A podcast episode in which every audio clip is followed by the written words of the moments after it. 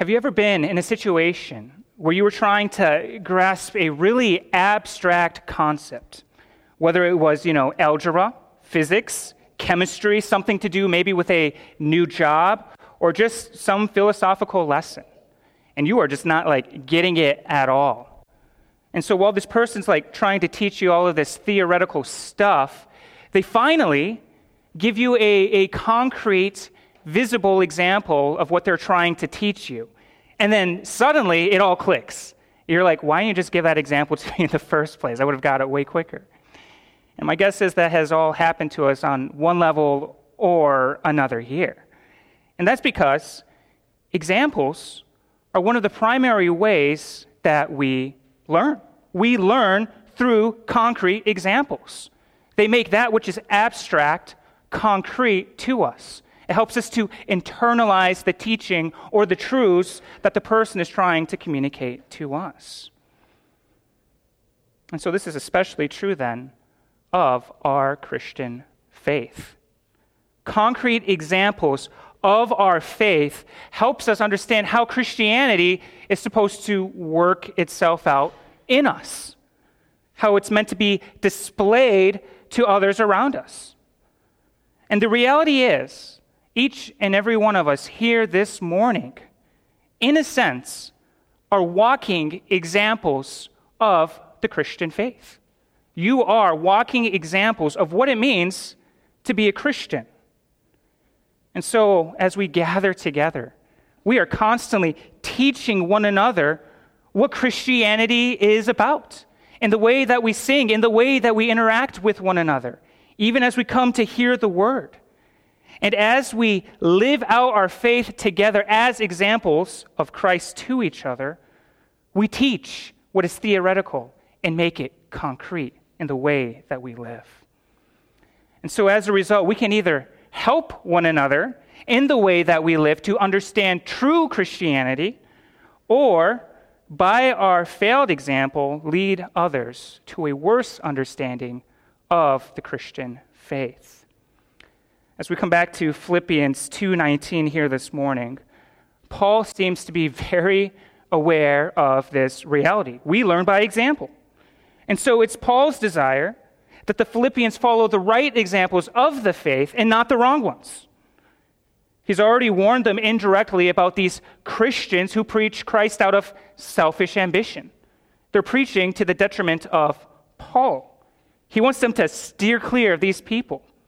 And so it's here in verse 19 that Paul then puts forth two examples of the Christian faith that really they should seek to replicate and honor. These men that he puts forward are Timothy and Epaphroditus. And Paul will go on to describe then how these men are living out the gospel and how they are walking worthy of the gospel. They are living out the Christian faith rightly. And in doing this, he now pulls them up. He puts it before the church and says, These are examples of what I've been trying to teach you so, if you've been with us for any of the previous weeks leading up to here, this is kind of Paul putting forth concrete examples of what he wants them to do now. Live in this way. Look at these men. Follow their example as they follow Christ. So, as we come to this text this morning, then, Paul intends for us to not only learn from himself, but these gospel models and examples of the faith he intends for us to learn what it means to continue to live out the gospel by their example. And what we first learn is that living out the gospel here requires humble dependence. Requires humble dependence upon the Father. As Paul opens up this section, he does so by letting the Philippians know of his future plan to send Timothy to them. This is what he's going to do. And if you notice in the text here, verse 19, he does this with hope in the Lord. He hopes in the Lord to send Timothy to them soon. What we notice right away then is that Paul frames all of his future plans in the Lord. He's subjecting his future plans to God's grand plans and purposes, no matter what they might be. He doesn't say, I'm going to do this with absolute certainty. Rather, he says, I hope to do this in the Lord. And that is to say, if the Lord permits and if he's blessing this plan of mine. And so in this, we see Paul's dependence and submission to God's workings in his planning. He doesn't act independently from God in his future plans, but he works dependently upon God. Part of what we learned last week was that we work out our salvation from sin as God works in us to save us from sin. And even here again, we, we see this tension at play within Paul. Just because God has a grand purpose and plan for everyone, it doesn't neglect our own responsibility to plan for the future. But instead, because God has a plan, so we plan with dependence upon Him. So Paul works out his future planning with dependence upon God, recognizing that anything he does and plans must be brought about by God Himself. And so this belief then drives Paul to open handedly bring his plans before the Lord. He, he has an attitude of submission to God, and he's not tightly holding what he will do and what he must do, but open handedly. He trusts God knowing that he knows better than him. And so, even as Paul opens this, this verse here and, and demonstrates this orientation of dependence, it really models for us what we ourselves must do as Christians. We must depend upon God as we plan for our futures. Now, if we're honest with ourselves, we struggle to live this way.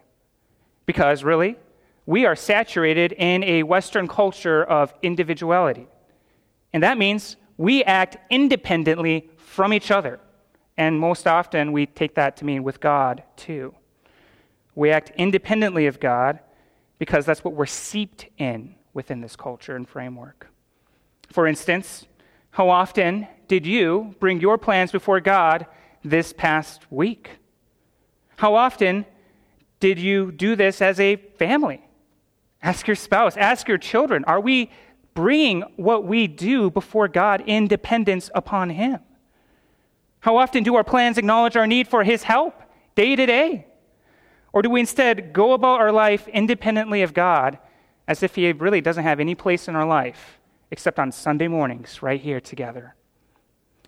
We may not say it, but I think more often than not, we all act as practical atheists when it comes to God being involved in our life. And rather than depend upon Him, we act independently in pride. But as Paul demonstrates here, just in this very, very short line, by his example, we depend on him. For we are not the God of our own life, but serve the one who redeemed us. So, in moments where we fail, which I think I myself have been convicted this past week, we must turn humbly to our God again and depend upon His mercy, His grace, and His forgiveness. For He is the one who empowers us and helps us.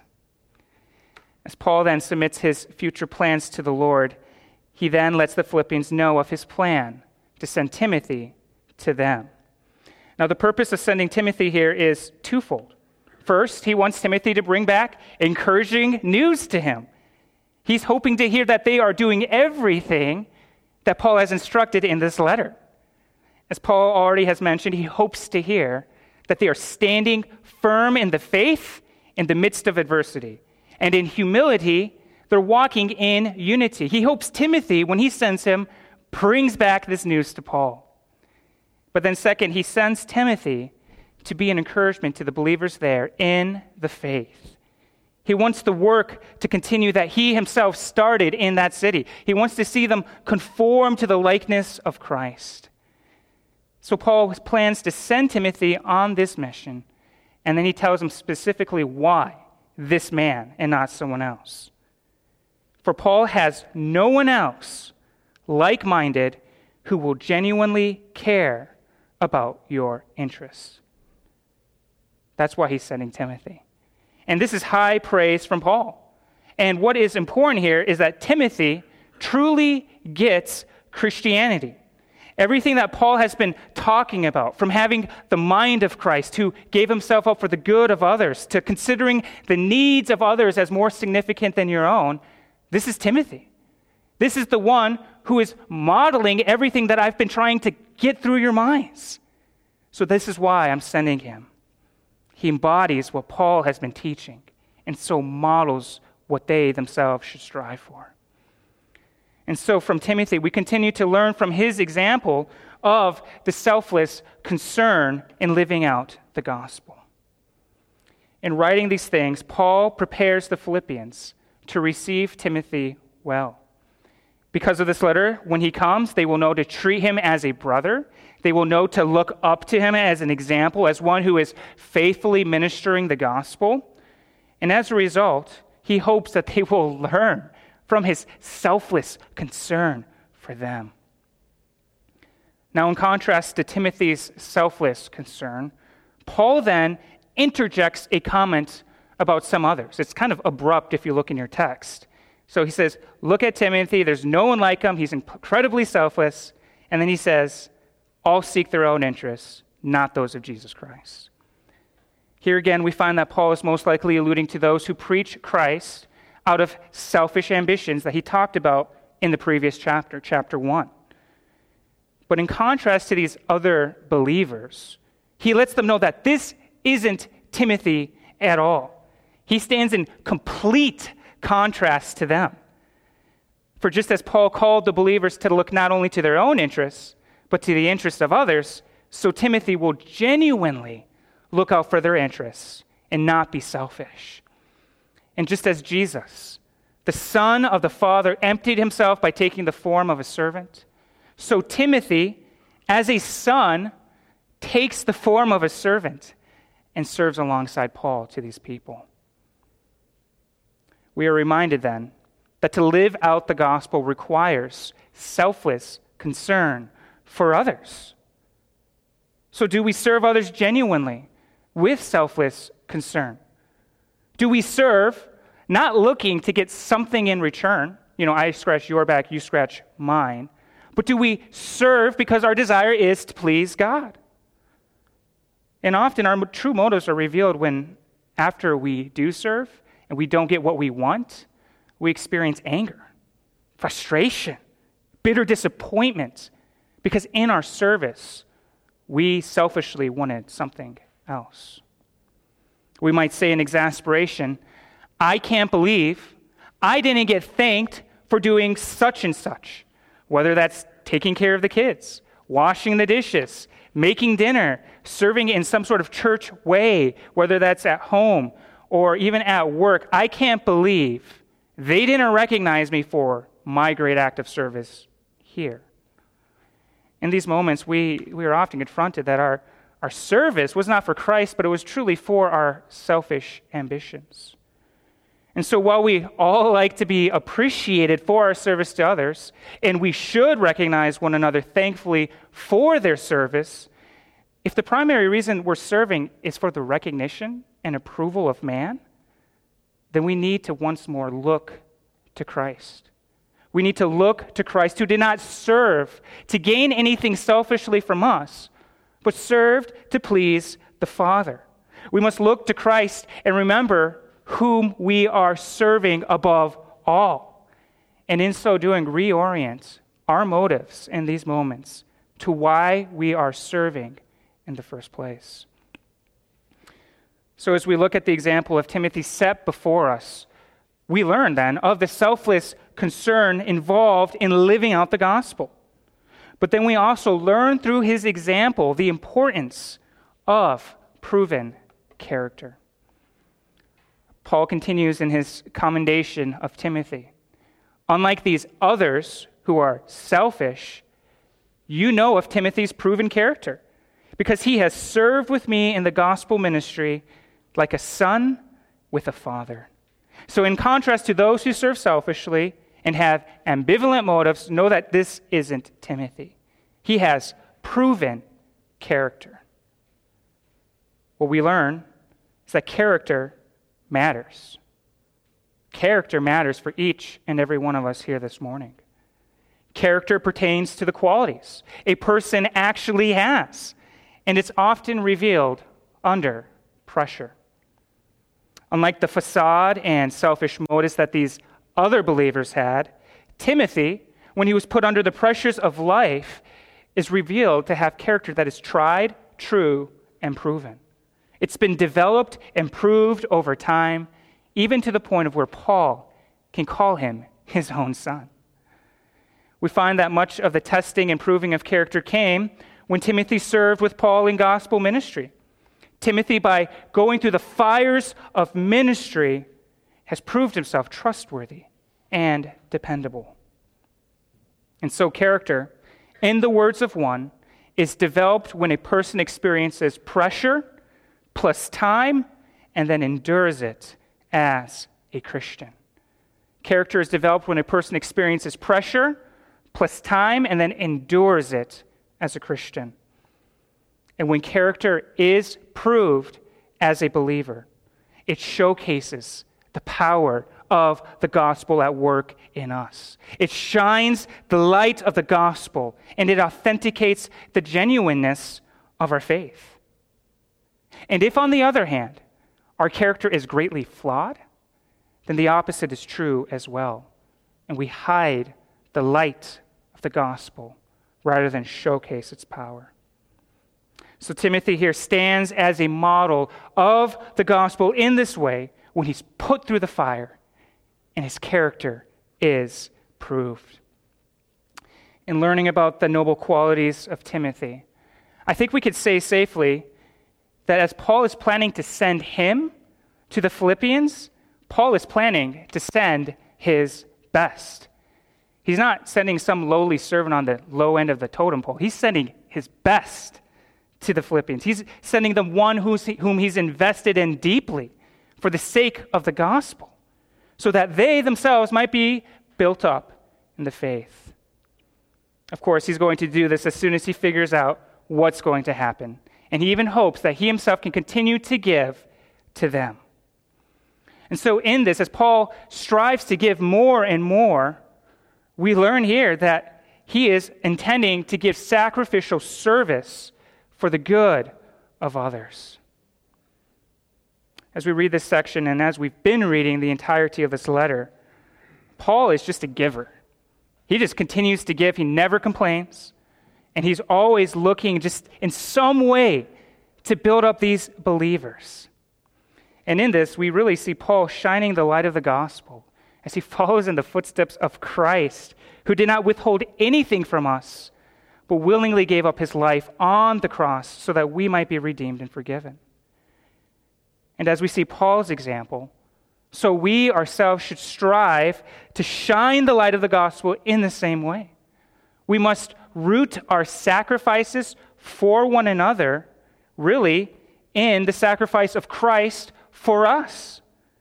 For this is the engine that will drive us to give to others selflessly, even as it did for Paul. So does my hope that this church, all of us collectively and individually, will display the same sacrificial service to others for the sake of the gospel and of Christ all around us. And I can say joyfully here this morning, genuinely, that I am so happy to see people, people in this congregation doing that already. And I only hope that we continue to grow more and more and more in giving for the sake of Christ and others. When it is within our power, may we not begrudgingly withhold that which is useful for kingdom building, but let us, like Paul, send out that which is useful for the sake of Christ's kingdom here on earth. And when we struggle to give sacrificially for others, which, let's admit, that's all of us from time to time, let us refresh our minds in the immense sacrifice of Christ for us.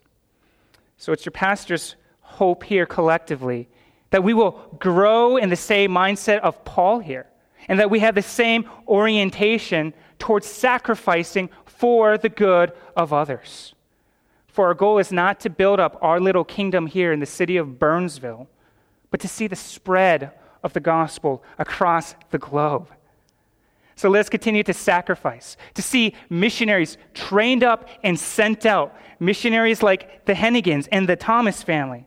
And when future elders, pastors, and missionaries are trained up within this assembly, let us send them out, sacrifice them for the good of the nations around us. May we not invest in Christ's kingdom by hoarding to ourselves, but by sending out to the world. And so give up the temporary for the eternal. After Paul speaks highly of Timothy here, then, and his future plans to send him, he finally then moves on to the person who actually carried this message to the Philippians, and that is Epaphroditus. Now, it's important for us to know that Epaphroditus is one of the Philippians. He's one of the people in the church that was sent out to bring their monetary gift and support to Paul. Unlike today, where I think we have what, PayPal, Venmo, you can send checks by mail, they didn't have that. I, th- I think that's clear. They did not have that back in the day. And so it had to be brought in person to Paul. And Epaphroditus was the man designated by the church in Philippi to fulfill this mission. More than this, he himself was to aid Paul in the ministry and to be by his side after delivering the gift. And so, just as Paul described Timothy in familial language, so he now describes Epaphroditus in like manner. He is Paul's brother, co worker, fellow soldier, messenger, and minister to Paul's need, just as Timothy is. And in the multiple titles that Paul uses to describe Timothy, we find that he is dearly loved. He is cherished by Paul. He is united in mission and purpose on the deepest level with Paul himself. And yet, despite this deep connection, here Epaphroditus is, again, at the church in Philippi. He's in Philippi with a message from Paul to them even though he was supposed to stay with Paul by his side. And so we're wondering, like, did he abandon Paul in his need? Like, why isn't he with Paul still? We sent you to be with him. Why are you back? Well, thankfully, Paul explains here in the letter. He says, I felt it was necessary to send him back immediately because he has been longing for all of you and was distressed because you heard that he was sick. And indeed, he was so sick that he nearly died. So, from Paul's own words here, he gives us at least two reasons why he sent him back. First, because he was homesick and he missed his brothers and sisters dearly. But second, he was incredibly distressed for his brothers and sisters in Philippi because they had heard that he was near death. Now, some of you may be able to relate, but it's like when you're traveling somewhere without your spouse or your significant other, and then they tell you to, you know, call when you arrive there so that they know that you're safe and they don't have to worry about you. And then, you know, things come up and you forget to call them or your phone dies or something to that effect. And then when you finally check your phone, you got like 10 messages from your wife, you know, wondering like, are you still alive? Did you get eaten by a bear? Um, like, did you get kidnapped? What happened to you? And so when you see that, you're like, oh no, this isn't, you got anxiety going at that point. You know your spouse is distressed about you greatly. This may or may not have happened to me, you know, several times in my marriage to my wife. Um, but in those moments, what do you do? You, you know that they are stressing because they're worried about you. And so what do you, you, you call them? You call them back. You say, I'm okay. I'm alive. I'm not dead. Sorry about that. Please forgive me for my, uh, my forgetfulness there. And, and, and in a similar way here, this is what is taking place in our text. Except Epaphroditus couldn't merely just call them, right? He, he can't call them on his cell phone because they didn't have that. And so he goes to them instead. Paul sends Epaphroditus back in order to relieve the church of their anxiety. And he cured them of their anxiety for Epaphroditus as they saw him in person. And they saw that he was okay, that he was alive and well. And so, in this, we see again the deep affection and care for other believers that the gospel brings. There's great concern for each other's well being. And this isn't only shared among the believers in Philippi, but also Paul himself. As we know here, at some point, Epaphroditus nearly died. He contracted some sort of illness that nearly killed him. And as a result, Paul describes the great sorrow he would have had had he died. He would have been devastated. He would have had sorrow upon sorrow. Now, in this, I think it's, it's important for us to see that Paul isn't a stoic in the face of suffering, death, or pain. He would have felt terrible sorrow if Epaphroditus would have died. So know that this isn't a mere platitude, but this is genuinely how Paul felt about his brother if he had passed away. So it's good for us to remember that sometimes the natural and right response to the death of a loved one is sorrow. We don't have to man up or women up and pretend the pain doesn't exist. It does. For while we know that in the end Christ will make all things new, and while we know he will resurrect those who are in him, it doesn't solve the immediate sorrow of loss that we still experience today. It's real. And so we don't pretend it doesn't exist. For even as Jesus wept, so Paul here would have had great sorrow upon sorrow. So Paul lets the Philippians know how deeply he cares for him and for them. And so he eagerly sends Epaphroditus back so that he himself might be freed of anxiety as they are freed from anxiety. And again, we see how the gospel brings about this great affection between believers. There is deep care for one another, and so there should be in this church as well. As Paul draws to the close of the section here, then, he calls the Philippians to welcome Epaphroditus back in the Lord with great joy and to hold people like him in honor continually. And in this call from Paul, we find that gospel living is quick to celebrate honorable courage for Jesus. Why do we celebrate this honorable type of courage? Because it's people like Epaphroditus that risk their lives for what matters most. They risk their lives for the sake of Christ and to make up to Paul what was lacking in your ministry to me. Now let's focus on this last sentence here in our text. When Paul says that he's making up what is lacking in their ministry to him, please know that this isn't meant to be a slam on the church there. It's not as if they should have done something that they weren't already doing. That's not what he's saying. What he's simply doing here is pointing out the fact that while the church in its entirety supported Paul in ministry, Epaphroditus was the one who stepped up to the plate, so to speak, and actually took the love offering to him. And he did this at great risk to himself. So while all risked some in the church for Paul, there were some who risked all for the sake of Paul and the gospel. And this is all Paul is trying to say. He's pointing out that Epaphroditus and, and the immense risk he took for the sake of the gospel. So, those who take these kinds of calculated risks for Christ, even at risk of harm to themselves and even death, Paul says, hold them in honor. Celebrate them. Look up to them as courageous examples to be followed. And by God's grace, may we truly do that together as a church. May we look up to those who hold up the light of the gospel, who go to foreign missions, who do this even in our backyard at great cost to themselves.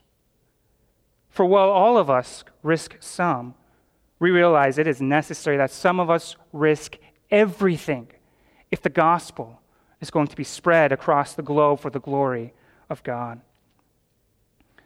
So, in this, let Christian biographies captivate your imagination as God uses ordinary people to accomplish extraordinary things for His glory.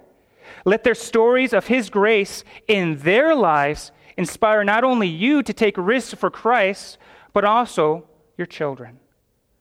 Let those who promote the gospel be the ones who are the most celebrated in our households. May they be the ones that our children aspire to be like. May it be said of us that those who we look up to most are not athletes, not musicians or singers, not actors, not the wealthy or the powerful like the rest of the world. But may it be said of us as a church collectively that those whom we celebrate, those whom we honor most, are those who have given the most for the sake of the gospel.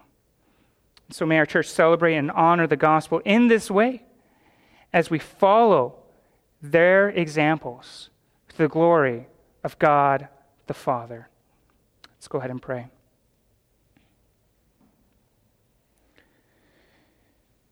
Father, we come before you and we thank you for those whom have lived lives for the sake of the gospel, and as they followed Christ, have set forth examples of what it means to follow Christ.